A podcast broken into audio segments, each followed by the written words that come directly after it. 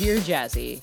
The following program is intended for mature adults over the age of eighteen. If you are not of age and looking for information on sex, relationships, and gender, please visit scarlet teen dot org. Nothing said on this show is a replacement for official medical advice. Trust me. Last time I checked, no one here is a doctor.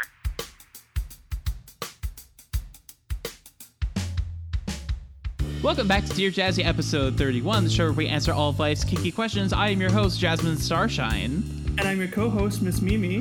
Miss Mimi, did you know that last episode I forgot to give the episode number? No, wait, no. On twenty-nine, I forgot to give the episode number. I just said, Dear Jazzy, show where we answer, blah, blah, blah.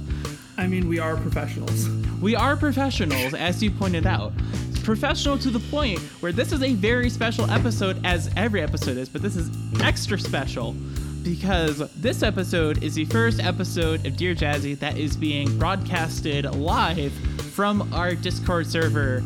Yay! Everyone's clapping, but we can't hear it because you're all muted. I love you. But yes, the show is now being uh, broadcasted as well as recorded. So everyone is giving... People are, like, cheering. It's really cute. Um, so if you want to join in on the live recording and hear the pre-show, the post-show, all the bloopers... live, unedited, uh, send one of us a D M and you can join our Discord. We always like to meet new friends. It's a lot of fun. Uh, so that's what's going on this episode. Miss Mimi, how have you been since last we spoke? Uh, well, uh, it was my birthday on Sunday. So happy that birthday! Uh, did the thing, played some games, got some money, I guess. Ashy says birthday. Patch day. Pa- we had patch day t- uh, yesterday, yes. Patch day for Final Fantasy. That was real good. We uh, played a lot of games, did a lot of things. I did some crying because the story is very moving. Oh. Um, is Alphinaud yeah, in it? Alphinaud is one of the good characters. Personally, Alize is my favorite, but you know. Alphinaud is eighteen, correct? At least, you know, I don't actually know. I don't remember. Okay, actually, help me out here. I was going to say, because it's just like, love that character design. I've definitely seen N S F W, and I really hope that character is of age, because if not, they shouldn't be drawing. Well, I mean, they're that. they're like they're kind of weird characters where they haven't hit like their quote growth spurt yet, because like. The elders are normally just like stupid, crazy tall, but like they're really short. I'm not one hundred percent sure how old they are, so I'm not gonna like. But I oh, yes, very my... much appreciate like Alize's. Um, Ashy like, says he's sixteen at the start of A Realm Reborn and is considered fully adult by their own culture. Also, years have passed since A R R, so I'm gonna right. go with yes. And yeah. for that, I say thank fucking God. Anyways, so uh you had a birthday bash and that's really exciting. Did anyone draw you fan art? Because I got inundated. You didn't? No. Oh no. No. Uh, everyone listening, we need to fix that. Miss Mimi has uh, two characters that can get fan art, and it's not fair if Jazzy gets all the fan art and Mimi doesn't it's get fan art. So. Okay. No, it's not okay. You need to be as spoiled as I was this birthday. It was it was intense, and I, and we love you. Jamie my says more was, cheetah art. Uh, my birthday was decidedly uneventful when it comes to like shower, like gifts and special events. I spent most of my day with uh, Ashy, which was really quite lovely and special. So, aww. Oh my God, cat! Hello, oh kitty. She's intent on joining the podcast this week, so you have a, a second co-host. Oh my gosh, kitty witty. I'm here for this. See, listen. ah! you, do, yeah, you do. You can go on the floor now. Oh my God, you're going to rip my desk apart. Please don't. Please don't. This cat is going to... I hope you know I'm leaving that in. She, she's normally sleeping for this. Not today. Oh God. So, uh, so today was fun. Uh, I was about to take my pre-podcast bath, and I don't know why my baths always line up before the show, but have a sex I, break before the bath, and then hey, we don't don't make fun of my sex breaks. I'm just saying it's probable facts. It's the most important meal of the day. Anyways, so I was getting my bath started, and I get I start to get in the bath, and my dad texts me, and he's like, "Hey, real name. Uh, we're in the neighborhood. Uh, we're thinking about picking up some ice cream. What flavors do you want?" And we were like, ice cream? So they came over with ice cream, and we ate it on our porch, socially distanced, and then we went for a walk around our lake, and it was really nice. So that was nice. You Got walked to... all the way around Lake Erie? Holy... yeah, without passports. God damn. No, no, no. The sorry, the pond. lake slash pond that's in the backyard. And then um oh okay this is actually important this I'm is just... this is this is a sponsorship this is a this is a sponsorship I am endorsing a product. uh I know about one percent of the people that listen to the show actually know how to use a potty. We just We just got a new item that is a game changer. Daddy comes to me and he says, you know, I have something in the Amazon cart and want to get your opinion on it. Okay, and I was like, okay, show it to me. And he has a Squatty Potty in there. Oh, do you no. know? Do you no. know what a Squatty Potty is? No. along oh, with no. along with a bidet, it is the biggest game changer in the bathroom, and it is. My okay, I'm not going to get into too much detail, but it's great, and my colon has not been cleaner since Capcom two years ago. So this is a full Dear Chassis endorsement. Oh and, my god! Oh baby, do you have a horror story? Have you never seen the video? No. Are we going to have something to... Compares, it's now in the chat. Oh, God. Yes, I have seen this. I have seen this. Chat is reacting accordingly. You oh, no. A potty that is endorsed by unicorn poops. Oh, God. Oh, God. I mean, it's still a game changer. Jesse's throne, says Ashy. You're... You're okay, w- we need to get the same way again. We need to get the fuck off of this segment. Uh, we have patrons. We have a Patreon.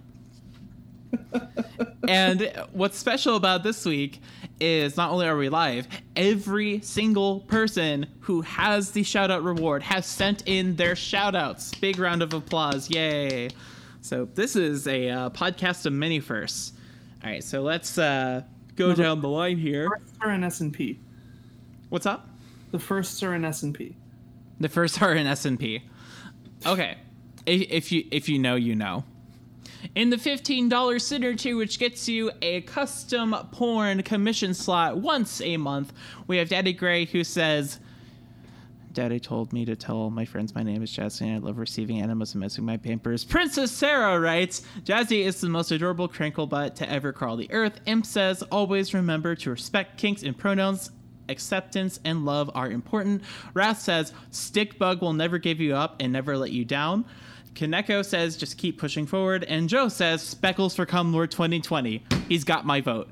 In the ten dollars Fetishist tier, which gets you a free video. Well, not free. Gets you a video that I make every single month of the pornography variety. And he writes, mm, Jazzy's a super cute puppy. That's literally what the shout out is. And Brian says, diaper plus gaming equals winning. In the five dollar Kinkster tier, we have A B Michael, Casa, Christian, Cloud Puddles, Juicebox, Skywalker. And in the one dollar vanilla tier, we have Jamie, Melvin, Phil two five eight, and Raystar. Miss Mimi, this is a advice show, and we have questions. We do. We do. We do. What is the first question? Well, it's from Miss Lemon. Or as she signs off, Lemon Chicken Nugget. And I'd like to point out that there are a lot of ways that a Lemon Chicken Nugget can go, and it can go really, really bad or fantastic. How can it go bad? Think about a breaded piece of chicken just dipped in lemon juice. That sounds delicious. That doesn't sound delicious. Sounds that sounds so- amazing. That sounds really, really good. It sounds soggy. I don't know. But oh, I see what you mean. Like, I thought you meant like batter, then lemon juice, then in the fryer. No, just like oh. dipping in lemon juice. Like, that's not good. I see. Okay, so but the question is... lemon batter, like, it could be good. So the oh, God, that is, sounds really good. What's your favorite flower? Also, rose petals make for a very sexy bedroom time, or just not worth the cleanup afterwards. Love you like you're a rare Happy Meal toy from Lemon Chicken Nugget. Pronouns she, her. That's a lot of love. Favorite flower has got to be, well, I love roses. Uh, I also love lavender quite a lot. Um, and I would say roses absolutely make for sexy bedroom time, and they are absolutely worth the cleanup. Uh, what Daddy and I have is we also have bath salts with uh, rose petals in them. So we like to have, like, you know, romantic baths together, and then there's like the rose petals going all around, and we'll light a rose scented candle, and it's a wonderful time. So I would say, you know, ten out of ten would recommend. See, I'm gonna just have to disagree. I don't like rose petals in the bedroom. Really? They're just, they're everywhere, and you know what, knowing me, when we come to clean up, I'm gonna miss some. Oh yeah. Animals in the house, like, I've just ever since, um, like I, I have a chinchilla back in Ottawa, and ever since uh, she got a hold of an orchid leaf, which we found out is basically L S D for chinchillas. Uh, what? I thought she was gonna die. And we figured this out, and they basically informed us that, like, orchid leaves are drugs for chinchillas. They can overdose really easily. But she's basically just really high, and like I'm just huh. I'm afraid of having like flower petals and stuff like that just hanging around, because I do have animals in the house, and I, I'm I'm just kind of eh. It, it it takes away from the sexiness for me if I'm worried about that kind of stuff. Um, so I'm gonna go for no go on the rose petals, but my favorite flower is a tiger lily. Ooh, good choice, good choice. I like that. So a- I actually, oh, I'm sorry. I actually have a question. Yeah. I have a question. So this was sent in by Skywalker, I believe. Let me scroll up in the chat. Yes. Okay. It was sent in by Skywalker, and they write, is it better for you if inflatables are in the pool, or is it preferred that they're out of the pool? And in which case, is there a market for, like, body pillows but inflatables? Because in my mind, it's just a fuckable air mattress at the moment. So there is a couple ways to go about this. Um, whether it is in or out of the pool is entirely dependent on the toy itself, because there are a lot of toys that are very stable in the water, and there's a lot of toys that are not stable in the water. Uh, Speckles was designed to be extremely stable in the water, so he'd be a very good in the pool toy. Uh, the Puffy Paws Wolf, you have to deflate the legs a bit in order to get it in the pool just fine. And then um, stuff like the Zenith Dragon is just like a no-go in a lot of ways, because the legs are not separate chambers, so it's a little bit difficult. But everything technically can go in the pool, technically.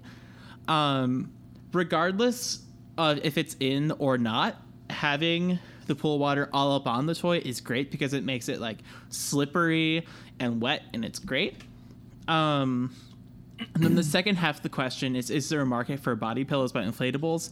The answer is yes, and that is a very recent thing. Uh, there's a company called Horseplay, and they're kind of like Puffy Paws in that they do like short run, like custom toys and everything. They make, they've been making um, basically inflatable body pillows with like My Little Pony characters.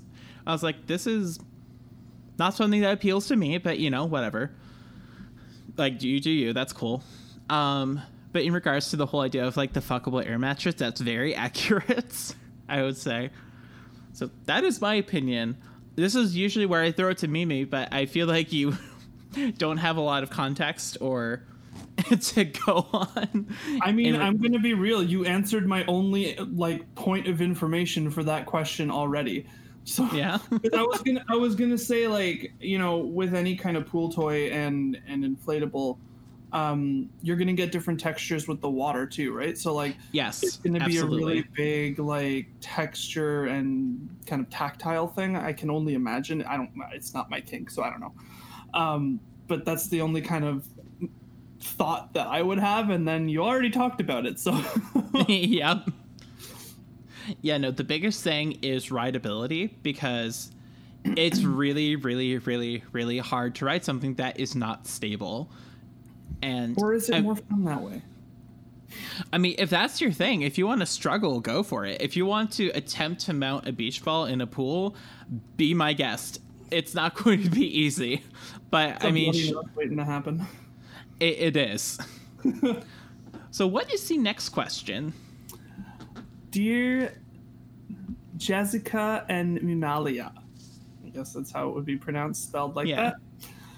Despite a lot of overlap in preferences, there's fairly noticeable distinctions between lifestyles and kink preferences, like in the broad, quote, diaper community. As an example, you have kinky scene play, A B D L, you have kinky scene play little, and lifestyle, sometimes non-sexual lifestyle, littles among numerous other variants.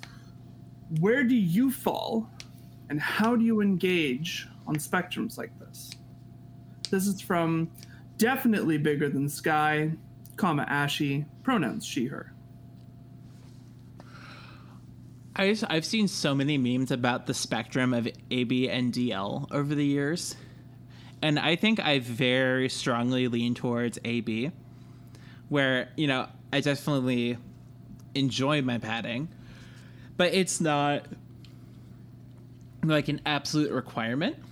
And while it is a fetish for me in that regard, and, you know, I absolutely do have a padding fetish, it is very much secondary to my love of the headspace and the lifestyle. So in that regard, I think I definitely lean towards A B a lot more heavily.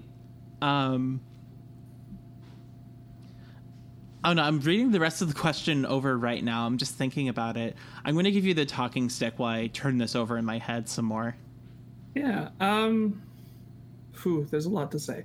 So for me, um, where I fall on that spectrum kind of honestly just kind of varies. Um, on the very rare occasion that I find myself in little space, which is very rare. Uh, I'm not even sure, honestly. Like, it just kind of go with it. Um, I'm mostly in a caregiver headspace.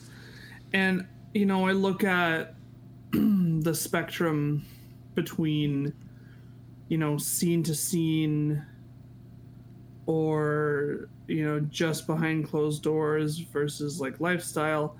And the thing that, you know, I think that we need to uh, acknowledge is that there's lifestyle littles and lifestyle C G L, and there's the version of lifestyle that lends itself to very problematic situations.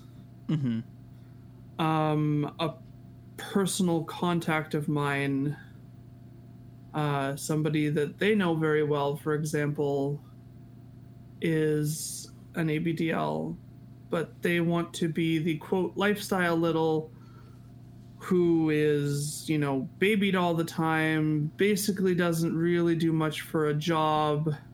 Like, this is the person who like no balance. There's no balance. There's no, it's like there's no, mm. uh, kink life balance, but like they'll go and spend money on like diapers before they pay their bills, and like mm. that that's what I mean where it lends itself to the problematic um type of quote lifestyle. Like, you have to be able to balance out your lifestyle dynamic with some of, of vanilla life in there, because there is right.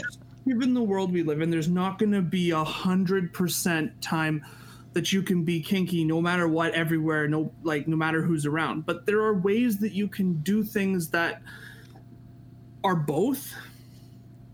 Like I I, I heard um, just an example. I, I read this. I think it was on Tumblr, um, and it was really good because think about like this. Like, let's say you and your daddy go out, right? And let's sure. say that, you know, you have a rule that you're allowed alcohol on certain situations or certain parameters or whatever, but you have to have permission. Sure. Okay. So let's say you're going out with two friends that you know you don't want to expose them to this. They're pretty vanilla, whatever the case may be, but it's not really appropriate for you to, like, turn to your caregiver and your partner and be like, can I have permission to have booze? Right. Which, except you turn it around and do something like, you know, you're out with friends, you're out with your partner, you know, drinking at dinner, you know, you can turn around and just say, hey, um, is it all right if I have, you know, a glass of wine or a, whatever with dinner? Because then you're, you're not, you're asking permission because they know you're asking permission, but you're also like, getting their feedback on the situation, because maybe when you go out for dinner, not everybody likes to drink when they go out for dinner, right? Like, right. You're kind of just kind of get a vibe for reading the room with your partner, but to you, there's more to it. So you can, and it's, you know, it's the same with like any situations. You can go into it with very clear expectations and then act on those expectations and results later.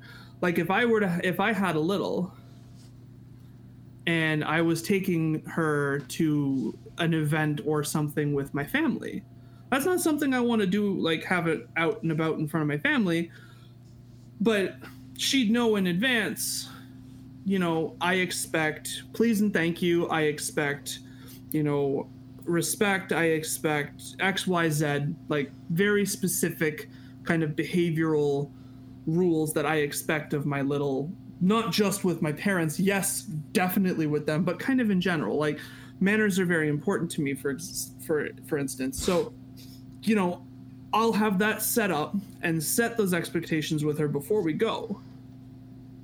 And then when we get back, we debrief, because nothing, I'm not going to do anything while I'm there, but I can mm-hmm. pay attention. I was going to say you can take notes. Right. So like there's just there's so many ways, and I think there's nothing wrong with being a scene to scene, you know, uh, somebody who enjoys scene to scene or somebody whose lifestyle. Personally, I fall very heavily into the lifestyle corner, if you will. Mm-hmm. Um, Absolutely. But I know how, even though I'm in the lifestyle corner, I know how to put things on pause when they need to be.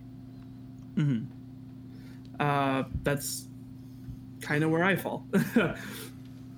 Yeah, and like you're, I can't believe I overlooked that. I absolutely fall onto the lifestyle half of the category as well. But like we've been saying since nearly episode one, since before you were even the permanent co-host, is that balance is balance in any sort of lifestyle dynamic in kink is so unbelievably important. In every regard, like having some kind of grounding in in you know in a vanilla life, in a vanilla headspace is very important, and it is totally fine to be a lifestyler. It, it's you know it's it's concerning to lose touch on all of like reality. That's when it starts to get a little bit, you know, a little sus, as it were. Mm-hmm. Yeah, I feel like uh we knocked that one out of the park. Do we want to move on? Sure. Awesome. Um, this one is from A B Michael, pronouns he, him. Dear Jazzy and Miss Mimi, insert creative honorifics here. Oh. Uh, I don't have any creative honorifics. I'm sorry. Daddy and I are actually getting ready to purchase uh, some honorific titles. He's looking at Lord and I'm looking at Baroness. Wow. Because do you know about Sealand? The prince, uh, it's like an independent micronation principality off the coast of the U K. No. you can buy, well, it, it's basically like this tiny little fort in the middle of the ocean from World War Two, and it's an old British sea base, and it was taken over by a pirate radio station, and they started... Yes, exactly. People are talking about it in the chat. Um, you can go on their website, and they fund this little micronation by selling titles of nobility. So you can buy Lord, Lady, Baron, Baroness, Duke, Duchess, and you can also buy little one square foot um, plots of land on the barge. And I was thinking, if I buy one of these and gift it to my father and say, you are the king of this piece of land, that would make me legally a princess. And I would be able to use that honorific. That, and it would be... That's pretty cool. I know, right? Okay, so the question is... Okay, so I've been in the community for almost twenty years and have attended, hosted, assisted munches, parties, and big events. While I have a number of littles as friends, my shyness has kept me from expressing my desire to interact with them as anything other than our adult selves. As a result, I have almost no scene experience. Even then, in considering Kimmy's advice to have clear communication during negotiation about our likes, dislikes, limits, and what I want out of a scene, I realized that I'm unsure what I'd say. I've looked at age play negotiation forms, but many of the items are related to sexual desires. That makes sense for most people. However, I've recently decided that I'm asexual, and I've been wearing diapers twenty-four seven for many years, so that limits things somewhat. As a follower of the Sophie and Pudding Discord, I've learned that there is a bigger world of play scenarios than the usual being forced into diapers, wearing diapers in public, being denied orgasms, et cetera. But for those of us without the experience and creativity of the Starling household, where can we find ideas for those types of scenarios? From A B Michael He Him. So you've come to House Starshine for answers, have you? Um, but in all seriousness, um, the first step to negotiating with a partner, I think, is really taking some time in negotiating with yourself to figure out what specifically you want. And I absolutely hear you about wanting to engage in age play scenes from, from an asexual standpoint, because I feel like there's a lot of things in our community that are very, very, very, very, very sexually slanted, and that can leave a lot of people who are ace or arrow identifying to feel really left out. And frankly, I have a lot more fun in like non-sexual scenarios, whether it be like having daddy like lay a blanket on the floor with like Legos or something, or like doing coloring.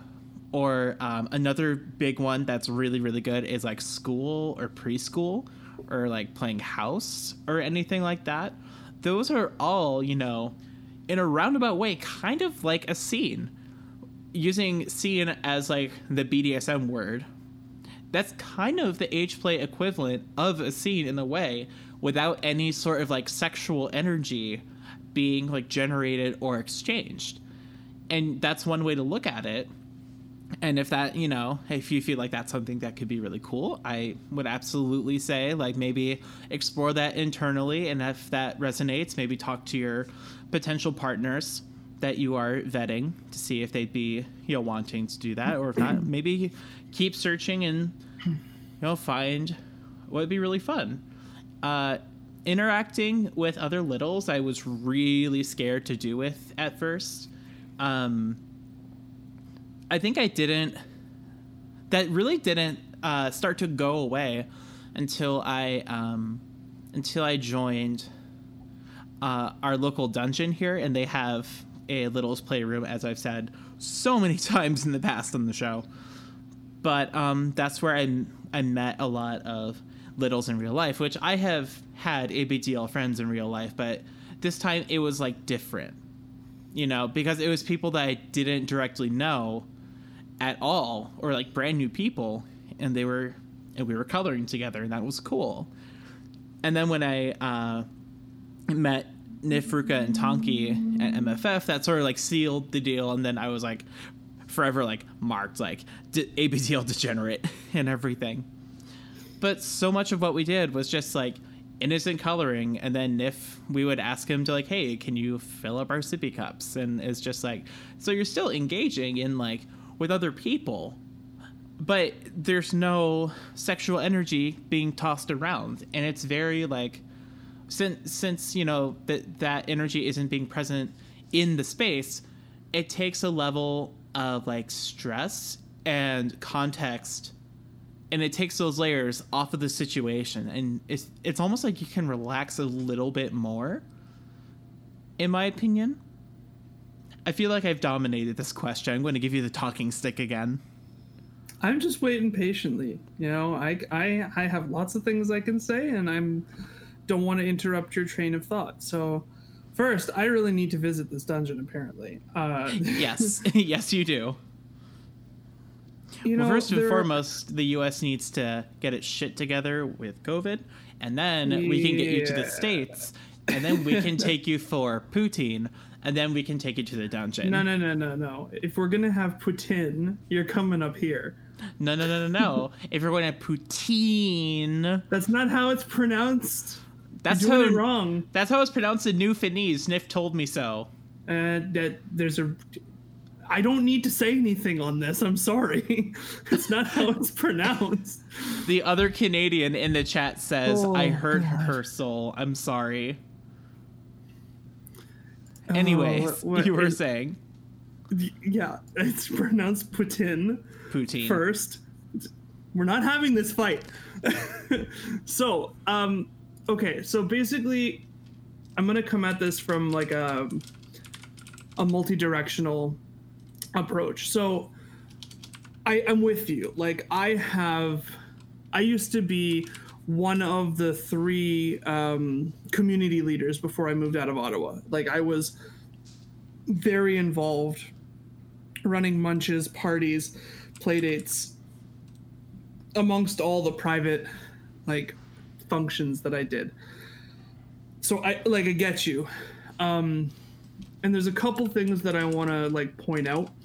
It is especially when like just engaging with Little Space in general, I have always found it easier on littles who are maybe a little more shy or have trouble engaging with that space with other people around. When you're around other littles who are like just significantly more confident about their, you know, not that you're not confident about your space, but like they're just outwardly confident about expressing it. Mm-hmm.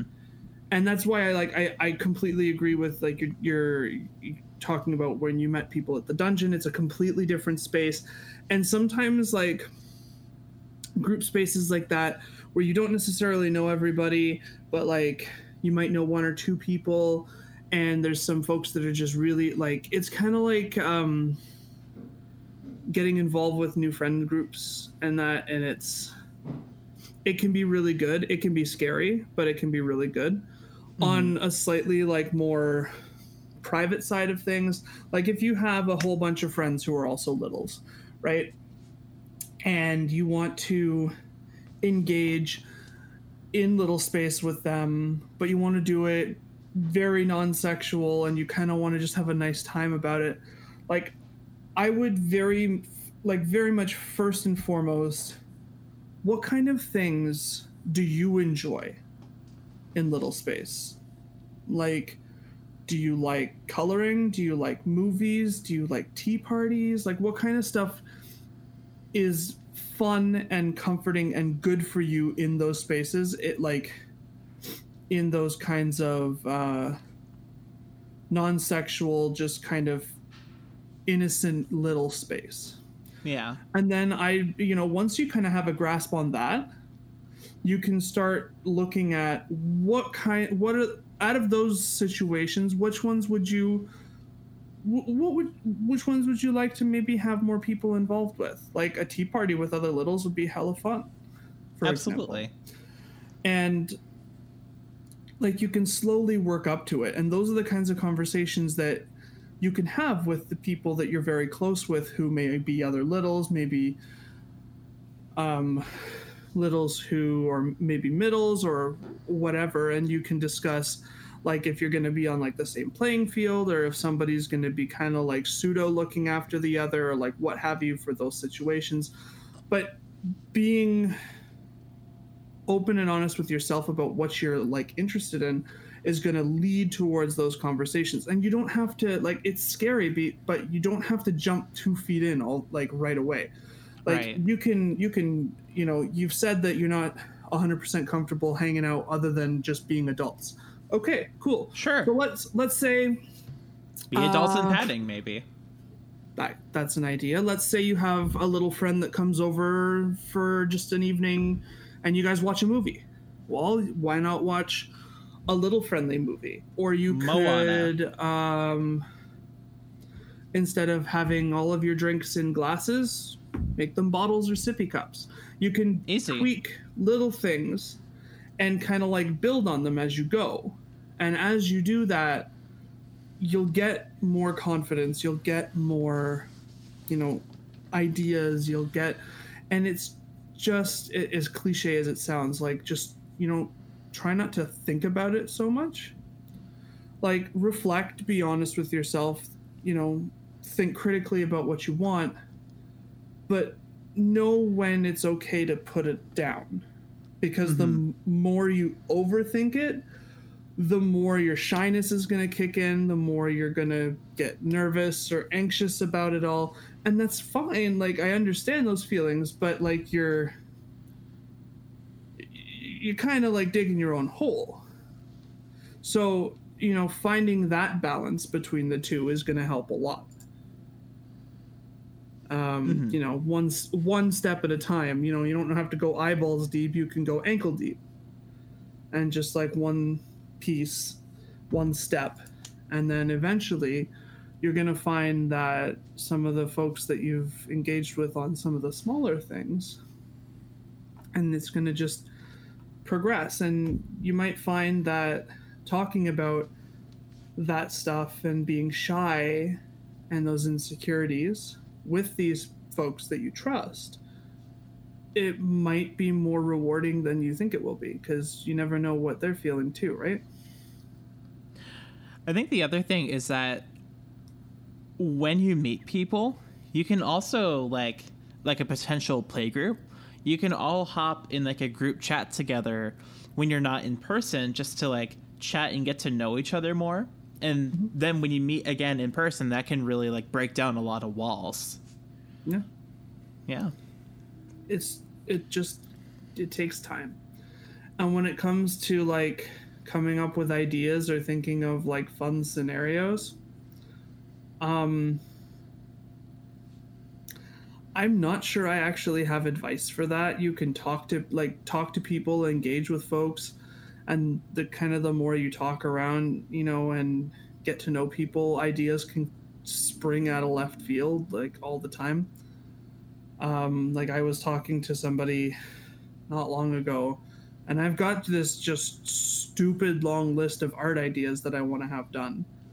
And like, uh, you know, it's, it's a lot of money. You know, I'm not going to have yeah, all of those done, but like, I just, when I get an idea, I write it down and then I just have it. Like I have one that I'm, I'm plotting out right now where it's a caregiver and they're little at the fair, riding in one of those little like spinning teacup rides. Oh my God, wholesome. Like for a piece of art that I want to do. Like it's really cute and I'm I'm really excited, but I'm just trying to figure out some of the details for it. You know who would do that piece amazing justice is Juicebox. I would love for Juicebox to do that. I know Juicebox doesn't do commissions that often, so like I kind of want to see where they're at, but I, I would, gosh, I love Juicebox's art. Yeah, Juice, no, we love for you. Real. Juice, we love you. We really, really do. Um, Another good one And this is directly tied to the fact that after years, I finally got access to Koshoupen, and I'm loving it so far. Uh, but Rocket Manatee would also, I feel, do a great job with that piece. Yeah. But th- then again, that's another artist that rarely opens up for commissions. There's a lot of artists that I'd love to have. There's, I, like I said, I have a stupidly long list of ideas for pieces that I want to have done. But like, that's that's where I get inspiration, right? Like, I write things down as soon as I, like, whenever I get ideas, I'm just like, oh, that's awesome, let's write it down. And then I'll go back and I'll read over my list. And yeah, some of them get scratched out and some of them get, you know, some of them add. Like, it's just a constant building of ideas. Insert plug for Cool Hooves here, who has done multiple pieces for me, Daddy, and I think every single member of the S and P household. They, uh, we love Cool Hooves, and people are in the chat are going, Cool Hooves is amazing. In this in this server, we stand Cool Hooves. Cool Hooves did my cheetah art. Yeah, they did. Yeah, they did. We are really off track. Should we do the next one? Uh, this is from uh, Jamie, comma, Gay Bacon. Pronoun, she, her. Would that be Gaykin? Are we going to fight over this like poutine? Anyway, so dear Judge Crew, when you think of the terms... I'm sorry. Please continue. When you think of the terms little space and or pet space, what memories immediately come to mind? What moments have defined what these terms mean to y'all? Ooh. Well, I would say first things that come to mind are my memories of Capcom, both times I've been. And that includes the times I went with Nif and Ruka and the time that I went with uh, Daddy, because both of them were just uniquely amazing. And there, there's the memory of like Daddy putting me in the crib for the first time, and he was wearing like his classy like business suit, looking very dadly and everything. Then we went to um, the what's the name of the Japanese market? It's Mitsuwa. Mitsuwa. And then he got me a stuffy there, and we had lunch, and it was great. And then Aww. we did a bunch of stuff around Chicago, and it was a really grand time. And then we went back to the hotel, and he would like give me a bath with all the toys and everything. And then the year that I went with Nif, uh, Nif and Ruka, we were there, and we had like a changing table set up, and we had like our doors open so people could see in on our play space, and it was really great. And those were like really, really defining moments, not only in like my little space, but also just like in my life in general. Like those were very, very impactful moments. And those people have played like a very, very huge role in like who I am right now and why I'm doing the show and everything. So that's what I would say. That's really sweet. Wholesome. Um, gosh, uh, impactful moments, you know, I um I'd say that there are two really big moments that stand out for me. Um one of them was just the experience of running that daycare, even though it was absolute hell some yeah. days, but you know, it was it just it really gave me a lot of confidence in my, you know, abilities and how much I just, I love this part of me. And, you know, I think that was a really impactful experience for how much I learned and how much I, you know, learned about myself. And, you know, it just following that, I think probably the most impactful moment was when I went to Tomcat, God knows how many years ago. Uh, for those who don't know, Tomcat is a uh, camping trip that was originally f- founded as the Toronto, Ottawa, Montreal, Kingston Age Play Tribe, something mm. along those lines. Basically, like um, that like group of cities up here in Ontario has a very, very tight-knit community. Like, all the leaders talk to each other. You know, we're always helping each other, letting each other know, like, if we have potential problematic people or people on the ban list or whatever. Um, so they opened it up. I don't know what the new name is or whatever, but I don't, the event's gotten slightly, I don't know. There's a lot of drama there. But anyway, I went to a very early edition of Tomcat, and, you know, it was, uh, I was with a little that I, I was with years ago, and like sh- sh- they were, you know, huge part of my life, and we're still very, very good friends. Um, we ended up splitting because just distance was, was killing it's brutal. Us. It was like a, I don't know, five and a half hour drive between us. Ooh. Considering neither of us had a car or a license, it was, uh, sounds brutal. Well, like, you know, I experienced a lot with them, and like experiences with Tomcat, you know, we have this picture where I was a uh, one of three people doing wax. Like, we were um, wax tops for that scene. Mm-hmm. And we had uh, a, a panel of people um, on a huge tarp in the dungeon space. And we actually wrote out Tomcat insert date, because I don't remember what the year was, in wax, and oh, we each hot. did different cut. Like, it was super cool, and like it was a really big moment for me too, because I um as you and I have spoken, you know, I have uh fairly strong ties to my faith. Mm-hmm. um but I'm also kind of superstitious about some things. Like, um I I'm a little bit weird about talking about things like ghosts and spirits. Mm-hmm. Bit of an, uh, an interesting relationship with that subject matter. And the thing was, like, this camping trip is in the middle of the woods. Oh, and, no. Uh, so, like, I was okay normally because, you know, I was I was tenting it. So I brought a tent. We had a tent on the main ground. Everything was fine. And then, you know, you go basically up the hill to the end of the road, round the bend, and then they have a couple cabins up there. But on your way to the cabin, there's a really broken down, run down old sugar shack. Oh, no. The year prior to me going, they had like a murder. I don't, they had some kind of thing in there to do with ghosts or something. I don't know. But oh, like they were telling, so what happened was, um, we got rained out like big time on the last night there.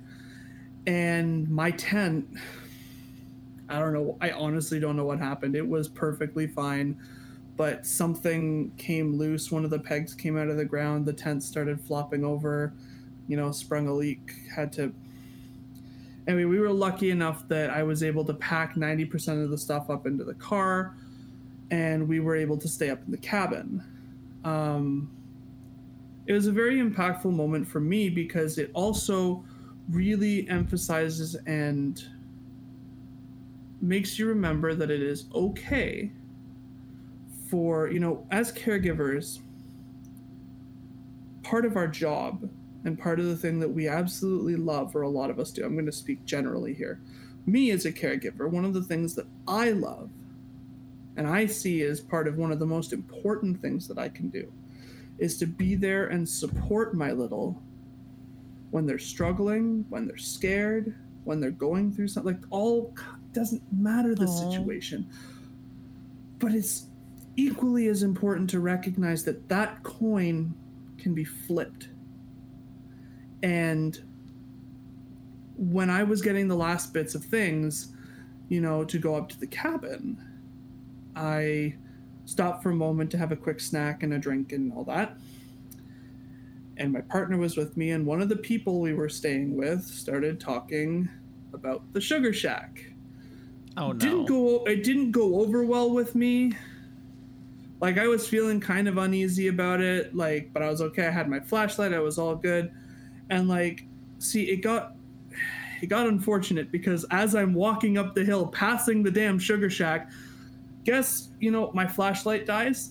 Oh no. like, no, no, no, no, no. It's just everything compounding one after the other after the other. And I was like, no, not full blown freak out, but I was not having a good time. And it was super impactful for me because my little was only a few steps behind me. And, you know, they came up and they did that thing where like they lock fingers in your hand when you're holding hands and then just like wrap their arms around your arm. Aww. And we went straight up the road and around the bend to the cabin. And like it, it's just a lot of things to be reflective on, a lot of things to think about, a lot of things, you know, and good memories. And like I still have um like souvenirs from there and from that camping trip. And eventually my plan is to plan one of my own and have my own people and friends in that to have a camping trip. Mm-hmm. Um, but yeah. You can bring me there to do some, you know, some spooky witchcraft cleansing. I'll burn some sage and spread salt around the sugar shack. I'll do my witchy to, stuff. We don't go to those grounds anymore for a whole host of different reasons, but um, chief among them being haunted. It, it was just, it was a big, it was a big trip for me. And I, I remember it, I'd say ninety percent very fondly. I have some issues with some things that happened near the end, but you know, people, drama, it's whatever. Yeah. But, uh, always remember folks, it is okay for your little to be your rock as much as you are theirs. This, and this react pin post. That's all I got. That's good. Let's do the next one. This is from Wrath the Greatest Error. Pronouns he, him. Dear Jazz Band and Mimi Mimic. If you could move to any country in the world for no cost, either to vacation or live, where would it be and why? Hmm. I already know the answer to this one. Probably. Ashy in the chat said not America. Uh, that is true. Uh, I would say maybe most likely Canada, just because that is where a vast majority of my friends are going to. But that's also contingent on me being able. Oh, no. Jamie no, in the chat why says. Why would we ever not- move to Alberta? Why would. Yeah, Jamie in chat said, but not Alberta, right? I was just like, as a husky who loves the snow, Alberta sounds wonderful. Uh, but all this is contingent on me being able to bring Daddy with me and me having internet access. Those are that's a fairly low bar. But honestly, where I would love is to move to Antarctica. I've had a lifelong dream of going to the seventh continent at the bottom of the world, and I almost got to go too because Airbnb was having like a whole thing where it's just like, hey, we're doing a citizen science expedition to Antarctica, and the people that they chose is uh is that Casa says you can't live there, they ain't got shit. uh I, I would find something to do. But the plane that Airbnb sent with all the citizens went down, but they don't talk about that. You didn't hear it from this show. Shh. But I would love to live there because I am just very, like, need my space. Cryptid says Starbucks would be so expensive. But everything I, would be so expensive. Everything would it, that almost it would be worse than living in Barrow, Alaska, which is the northernmost U S city, like, in the Arctic Circle. But, yeah, probably Canada, uh, likely Newfoundland. L- probably Newfoundland, if not that, maybe, like, Ontario. I mean, but, if you move to Newfoundland, you're basically moving two countries away. Yeah, basically. From everything I've heard, that is basically... Right, yeah, no, moving to Newfoundland is basically, like, Canada too. From what I've been told from from both Newfoundlandese and not Newfoundlandese. There's a reason they were the last to join the country. Let's just say that. because the rest of the country said fuck you. That's why. I think the British liked them too much. The British like Canada too much. The British like a lot of parts of the world way too much. Insert yeah, comment they, about imperialism here. I think they like us a lot too because, you know, you know how we left, you know how we left British Britain? Yeah. Oh my God, we declared war in World War Two a whole like handful of days later than they did because we were protesting. That's so petty. We're a country, Britain. We're declaring war when we damn well feel like it. I love Several it. Several days later, okay, we feel like it. Sluggy says they don't grow corn in Antarctica, so what's the point?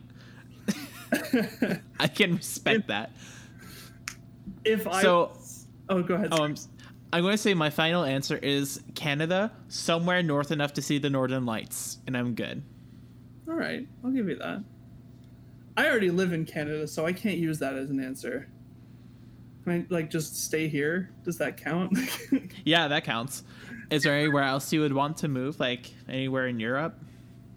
If I was going to go anywhere else other than living here, I'd probably move to Munich in Germany. Oh, okay. One, I speak the language. So, very easy transition. Mm-hmm. Two, I have a lot of friends there. Three, the kink scene is fucking awesome. Shit. Yeah, it is.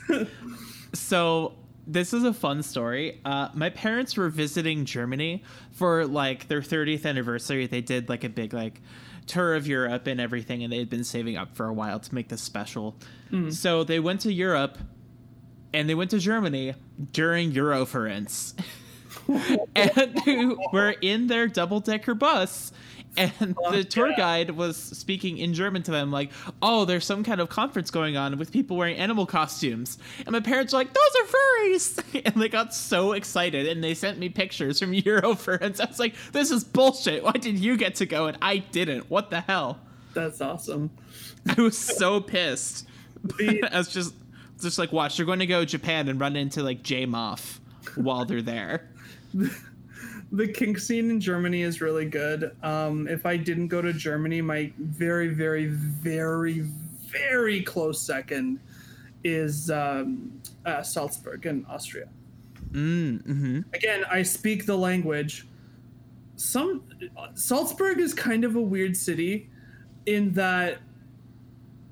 So, like, when you go to Germany, um, or at least in the experiences I've had, everybody's super nice when you don't speak really, you know, German really well. If you try, mm-hmm.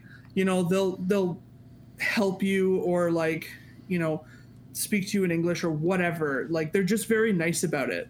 I awesome. went to Austria, and Salzburg, it's exactly like that.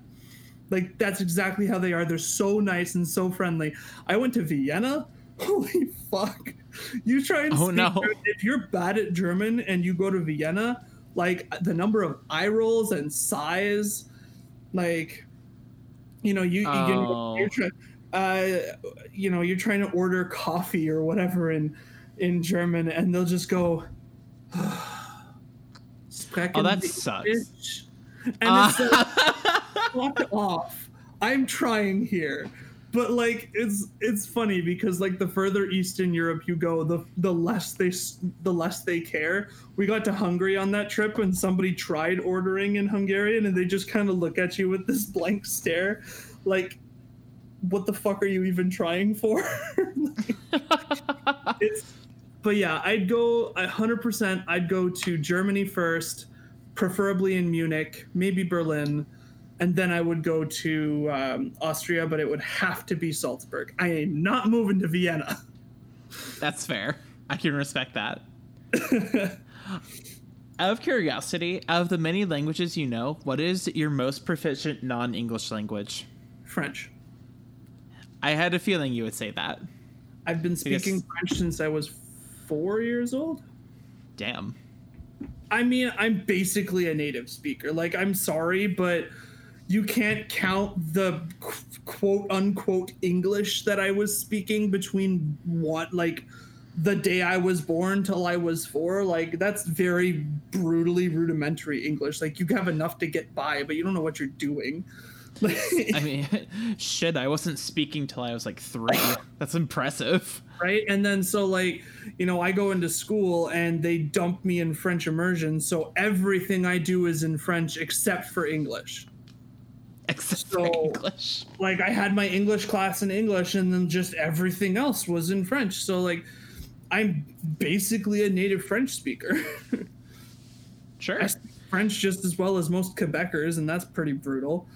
Uh, but I mean, I like I have um, I have my uh, it's called a D E L F exam. It's a uh, internationally recognized bilingual test.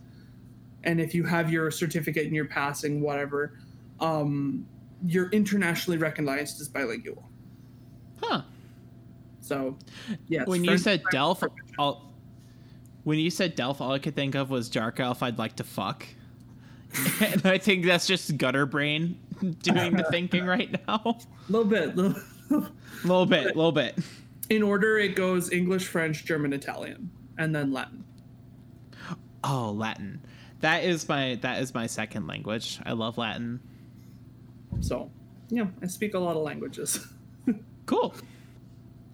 So uh, next one. This is from Skywalker Ranch. Pronouns he, him. Dear Jazzy Jazz Pants McStarbum and Magical Montiferous Mad Madam Mimi. Hey, I am not mad. Only You're a, about to be. Okay, just a little bit. What just is a little bit. The best way to make friends at a convention, assuming we ever have one of those again? Oh, God, I hope so. Go directly up to them, lock eye contact, stand within six inches of their face and go, hey, I wanted, I like talking to you. Let's be friends. And then do not break eye contact to assert dominance. And then go on and talk ad nauseum without allowing for the other person to speak.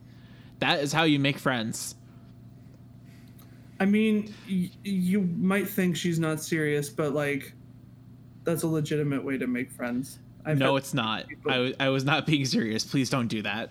No, don't, don't do it's, that. It stresses people it, the fuck out. It's, it's funny because that's how me and one of my work friends became friends in sort of those kinds of circumstances. But, but no, don't do that how to make friends. Just just relax, be yourself, talk to people about, like if you're at like vendor stands and stuff and you meet people there, you can talk to them about any mutual interest that you're at a convention. I'm sure you have some mutual interest. Yeah. Uh, if you're, you know, cosplaying and they're cosplaying, you know, you can talk about, you know, cosplays, and there's just finding common ground to talk to people. And if you're shy, like that's okay. Like, you know, um, there are other shy people who would be desperate for human contact, but don't want to do it. So maybe building that bridge is best for both of you. Yeah, and it never hurts to bring a buffer with you. Like, bring a friend. And, you know, if you want to meet new people and your friend is, you know, understanding of that, like, that's great. You know, make sure you're, you know, talking about where you're at, what you're feeling, what your goals are, that kind of stuff. But honestly, if you go to the convention and just have fun, you'll meet people.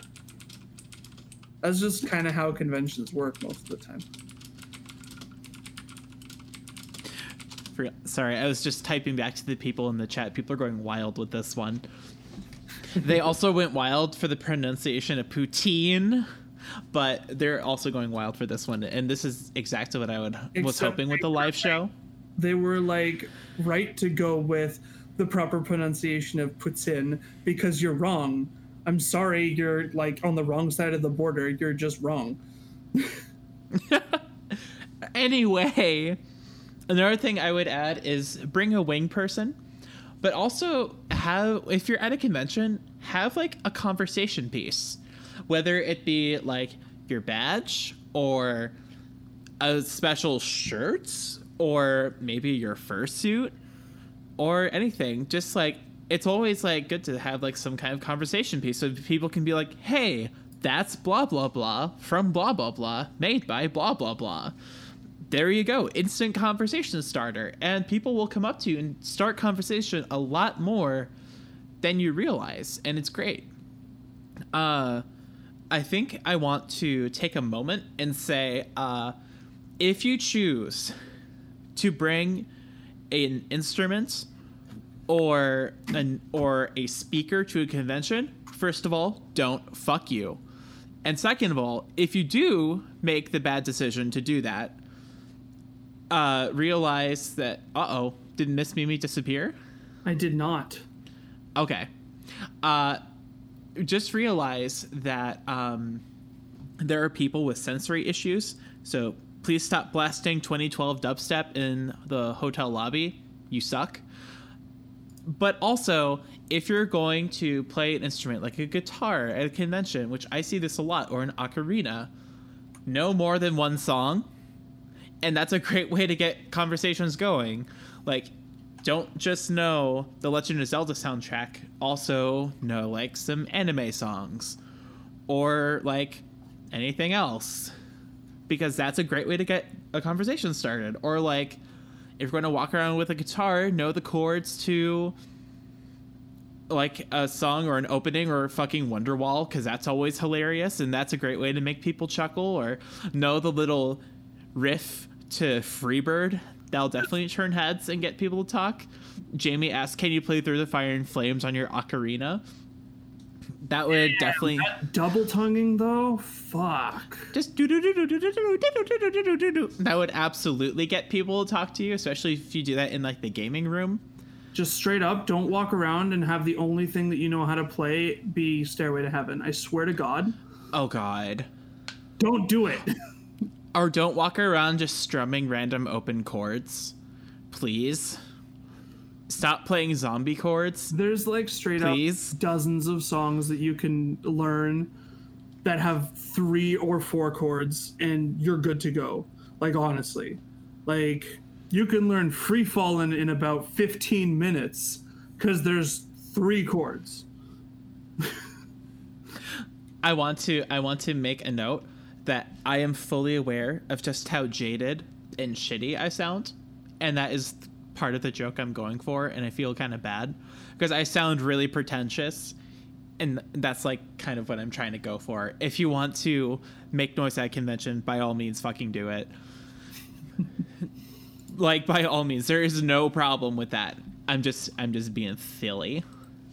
Uh, another Another one is uh, if an instrument is part of your cosplay, that's a really good excuse. Like, there are a lot of uh, Foolie Cooley cosplayers that have blue Rickenbackers, which, if you have the money to blow on a Rickenbacker for a cosplay, yeah. Holy shit. Because those bases are around two thousand dollars a piece, and they're awesome. Just saying, I got to play one over the course of my career, and I loved it.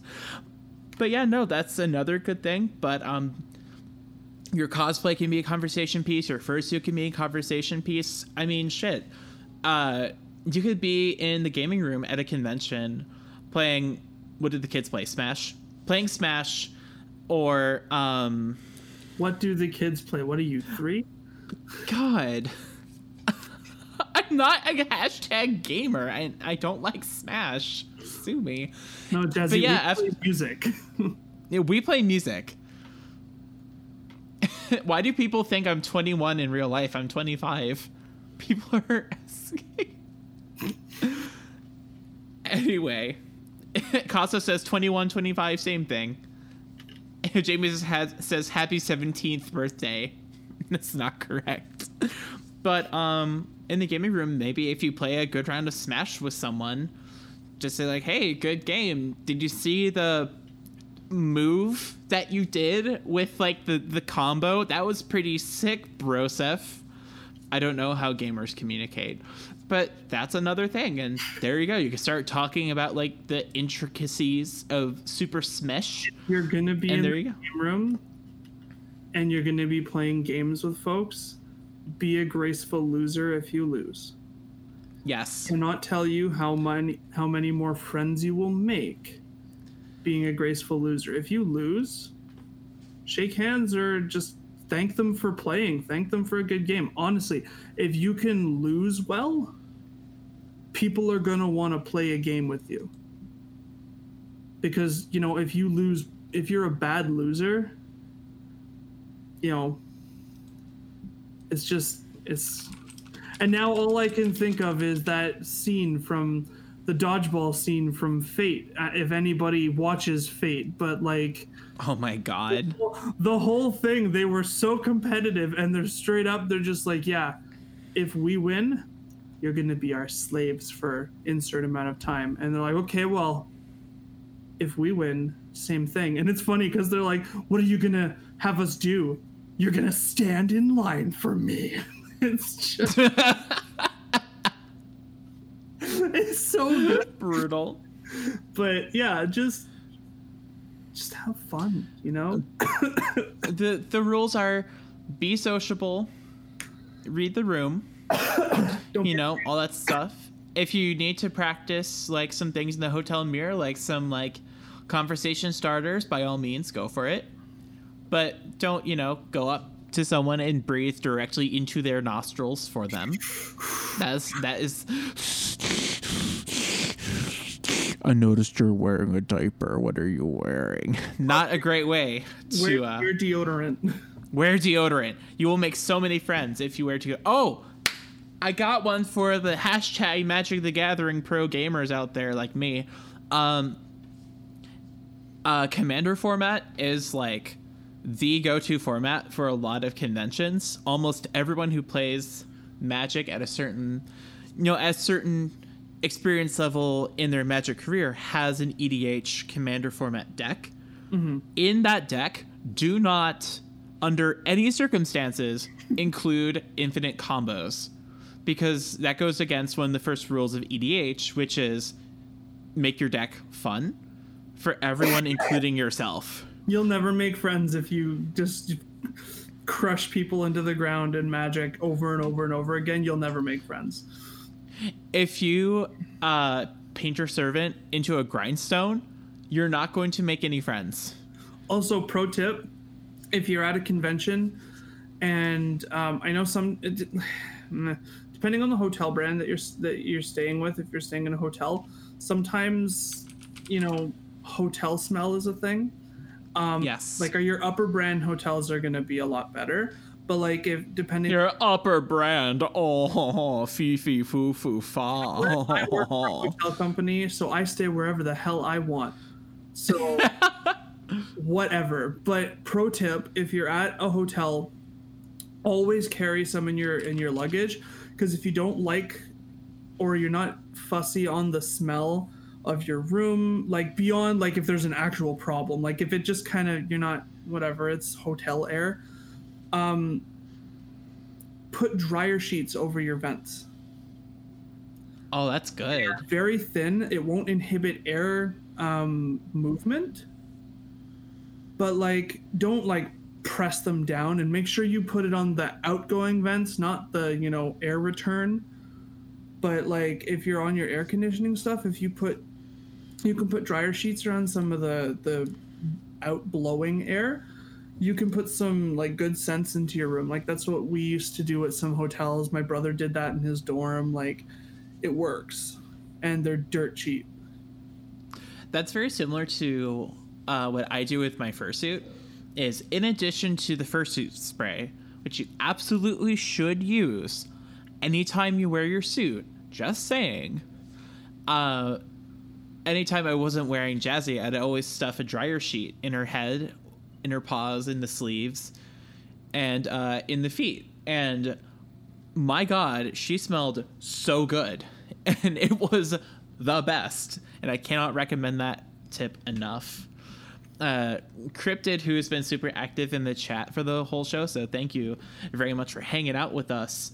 Uh, four in one travel containers are highly recommended, uh, Cryptid also said, but they also were there seeing me like stuff dryer sheets into Jazzy. And it's it's a very real thing. Like, please do that. Yeah. So yeah. that's that's how you make friends. That's how you make friends. We have one more question. We have one more question. Good one. Also from Skywalker Ranch, pronouns he, him. I'm going to assume that it's not supposed to say dead Jazzy Blort Butt, and probably... It's just dead Jazzy! And I'm going to say it's supposed to say dear Jazzy. Uh, God, those cues are really close to each other. I mean, I could see that. Dear Jazzy Blort Butt. And apparently I've got the longest fucking title ever. It's awesome. Mistress Mimi of the North, first of her name, protector of pamps and defender of babos. If you could design an ideal Littles playground, what would be there? What amenities would it have? Uh-huh. Hmm. Uh-huh. Do you want to start? First and, first and foremost, have you ever seen a playground that has like the giant like rope thing? It's like a giant rope net, and it's like a big grid, and you can climb on it, and it goes up real high and everything. Mm-hmm. One of those, absolutely. A good selection of non-metal slides. Keyword non-metal. Non-metal. Um, definitely jungle gym, uh, monkey bars. One of those, like, I'm not sure if you've ever seen them, but one of those like sliders. It's kind of like a, it's, it's like a horizontal zip line. One of them shits. Those are great. Mm-hmm. Uh, wide selection of like balls. So like kickball, kickballs, dodgeballs, soccers. A fucking sea of beach balls, obviously. Um, I, I think like the most important part is like the most amount of equipment, but I think most importantly it's a fence to contain the Littles. I think that's really important, and also that would be like very littling, and also the all the equipment and hardware has to be like primary colors. You know what I mean? Um, oh, and a fireman's pole. How did I forget that? That shit's important. Like a really long ass slide as well. That that'd also be great. I I had no idea I had so many feelings about this. I'm just going down like a like a Christmas list. all, all the things I want in this dream playground. Uh, not not uh not mulch. Fuck that. Uh, definitely that like recycled rubber material. Water park section. Cryptid in the chat. Uh, shout out water park section, water splash pad. Jamie coming in hot with the splash pad. Absolutely. How did I forget the water section? And then like one of those things that they have in like a kid's water park where it's like a giant pirate ship and everything with like all the water on it. And it's great. Yes, I'm here for this. I love this show. I love doing this show. It's so good. My voice cracked. Please take the talking stick. I need water. Okay. So, um, I'm going to come at this from two different angles. One, is it indoor or outdoor? So, um, if it's an outdoor, I think that there should default. A lot of playgrounds have like their jungle gyms and stuff just like embedded in the sandbox. At least they do up here, and I don't mm-hmm. like that. Um, it's just like I'd like a you know I would put a dedicated sandbox. I would put a jungle gym that would have like um, like a wobbly bridge, like a bridge that's like yes um, con- concave, but it like rickets when you run on it. Selection yes. of slides, of course. A splash pad with like um, sprinklers around kind of like the edges, but also like you'd have the buckets up top that slowly fill with water, and as they get to the tipping point they tip over and then go back up kind of thing. Um, maybe a tire swing, an assortment of regular swings. Uh, The splash pad is really important if it's an outdoor one. Um, I Very would also important. like to have a decent sized patch of grass. Yes. Um, and benches, because obviously if there's going to be littles and that hanging around, there's going to be adults and caregivers. We need a place to sit too. So yes, that's true. Know, um, picnic tables, picnic tables, picnic tables. Yep. And for all the caregivers to sit and to also have their babs and to make them come and eat their P B and J sandwiches before releasing them back on the world. As long as there's picnic tables and green space to have picnics, I'm, I, you know, if it's indoors, a lot of the same things could apply. I wouldn't put a sandbox indoors. You know, I'd have like one of the zipline things. I'd have the, the ladders and slides. And we had these really cool, like, um, inclined monkey bars at one of the, um, parks that we had near my old place, where like you can climb onto the play structure by climbing up the monkey bars all the way up. Yes. Um, stuff like that. I would make sure, obviously, if there was like going to be any like permanent, I want to say staff, but just people watching, um, mm-hmm. a first aid station would be super, super important. Absolutely. Um, things I would make sure not to include. This is just as important. Under no circumstances do you include a ball pit. Under no circumstances. Um, If you have listened to any episodes that I have spoken about ball pits, they are disgusting. And I, no, just no. um, I would not put teeter-totters of any sorts. Um, hello, Celeste. I wouldn't put any teeter-totters of any sorts for two reasons. So there are two major kinds of teeter-totters. You have really, really long ones that are like the ones that you see people like... You know, one person's all the way up in the air and then the other person just decides to get off and then they fall from the sky onto their ass. Like, no. And then and then you hear oh, the wind-up cry, and then all the caregivers wince all at once. Yep, and their ears perk up. Yep. Uh, it's like meerkats in the grass. They just go, Who, whose kid is that? All the parents, is that my kid? Is that my kid? No, that's your kid. Go get your kid. And we'll go then, get your kid.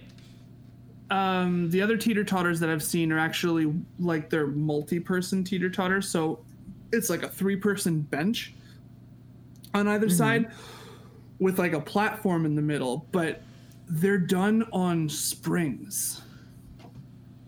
And they go, they're really, really good. But like I... I have seen too many broken limbs on those things to ever condone having them in a playground. I just, I can't do it. Safety-wise, they are not safe. The mental image I got is the one scene from Jackass two where Johnny Knoxville, Wee Man, I think Steve-O and Bam Margera are all on a four-person teeter-totter and there's a bull chasing them. And that is one of the most, like... like fucked up scenes in that movie, and I I've been permanently turned off the by the idea of a four person teeter totter with or without uh with or without a bull chasing you for uh since I was a teenager. Here we go. This is it. I'm gonna just put the picture here. This is the exact ones that we used to have in the playgrounds, and these things are dangerous as all fuck. Um Like, absolutely not. Just never. Oh, that looks cursed. Yeah. Like that looks cursed. It's worse than those spinning merry-go-round wheels. Like, just, cursed. It's... Oh, I love those. You can, like, have one person, like... Like, okay, here's a scene idea. You can have one person cuffed, like, spread out, and then have all the other people just whipping it super-duper fast. Oh, man. Yeah, memories of Bible camp. And did that break you? I, you know, it's Bible camp was lit. Listen, I went to band camp. Oh, I went to band camp too. My, it was, yeah. Anyway, in, so in in one summer, I had Boy Scout camp, band camp, and Jesus camp. That was a lit ass summer. It was great. I had, I think in the one summer, I didn't have three. I had Bandcamp, followed by a break with daycare at Mimi's mom's house, followed by French Jesus Camp. French Jesus Camp. Wasn't like openly about Jesus, but it was run through the the French church, and it was something else. Did you get to meet French Jesus? No. Oh, what a ripoff. it oh was, no it was it was an interesting time. They did take us to cool places. We went to like water parks and like amusement parks, but uh French amusement parks. Listen, you know that if I ran a Bible camp, I'd run like a legit like fun Bible camp, but like that's a whole other, and that's the experience at French Jesus Camp. As a pagan, I would absolutely go to your Jesus camp. Like, no question at all. Also, uh, Cryptid in the chat, that is the exact kind of teeter-totter that they had on Jackass. It's the last you want. Oh, God. Chat demands the cat. We demand the cat. What? Cat. Kitty. What about Kitty, her? kitty, kitty. She needs to chime in on the topic of playgrounds. Uh, I mean, we need we need input. What do you think about playgrounds? Do we need like a cat tree? No. How about? Oh my god! I'm gonna cry on the air. My cat's a little evil hell beast. Oh my god! I love. It's her nickname. Oh. We call her the hell beast. The hell beast. Ashy in the chat asks, uh, let Jazzy ask the kitty a question. If you want to. Yes, I do. Please bring, please bring her back to the microphone. She's here. Okay. Hi, baby. Uh, man, coming up with questions is hard. Uh, hmm. What is your favorite cat food? Oh, I'm gonna cry. This is the best job ever. This is the best job ever. Oh my god. Okay, I'm going to compose myself. Okay. Whew. Is that the last question? Okay, that's, that's the last question. That's all our questions. All right, go team. Good high five, Mimi. Yeah, because you're sitting across from me. Uh, right at the other end of the desk, totally. The other end of the desk extends to Canada. Hey, you know what? It's a very long and very sturdy desk, okay? It's, it's made of Canadian oak. It's a very sturdy desk, eh? Good lord. This has been Dear Jazzy, episode thirty-one. Mimi, where can people find you? You can find me on Twitter at twitter.com slash Bellenacht. It is B E L L E N A C H T. B E L L E N A C H T. T I double G R. So you can also find me on SoundCloud for all of your lullaby needs. Soon to be releasing some very new and very fun acoustic guitar bass lullabies uh, rather than my usual piano ones. Uh, you might even be Ooh. lucky enough to hear me singing. I haven't decided yet. We'll see, pending approval. Um, at soundcloud.com backslash Miss Mimi's Lullabies. Awesome. And I have been your other host, Jasmine Starshine. You can find me at Lil Jazzy Baby on Twitter. Uh, the Patreon is patreon.com slash Jasmine Starshine. Please check that out. Ashy is posting links to all of our stuff in the chat, and it's really wholesome. That's why she has the princess so, role. It's why she has the princess role. Oh my gosh, she linked the Patreon. uh, please support the Patreon if you want to see some porn of yours truly, even some custom work of whatever you want within my boundaries. And I will fill your fantasies. Uh, support the Patreon, support the ongoing production of the show, and last but not least, let me have this. Shut the fuck up. Dear Jasmine, who's at at odds with god dot com production. Visit us online at at odds with god dot com. I have been Jasmine Starshine. And I'm Miss Mimi. Thank you for listening. Good night, everybody. Daddy says hi to everyone. Oh, hello there. Oh, I'm gosh, sure don't you know. Says hi. Oh, gosh, don't you know. Take off, eh? I take off, you hoser. Go home, eh? Yay. Go get some Timmies, eh? Yo, don't joke about that Timmies. Don't joke about that Timmies. It's serious business, eh?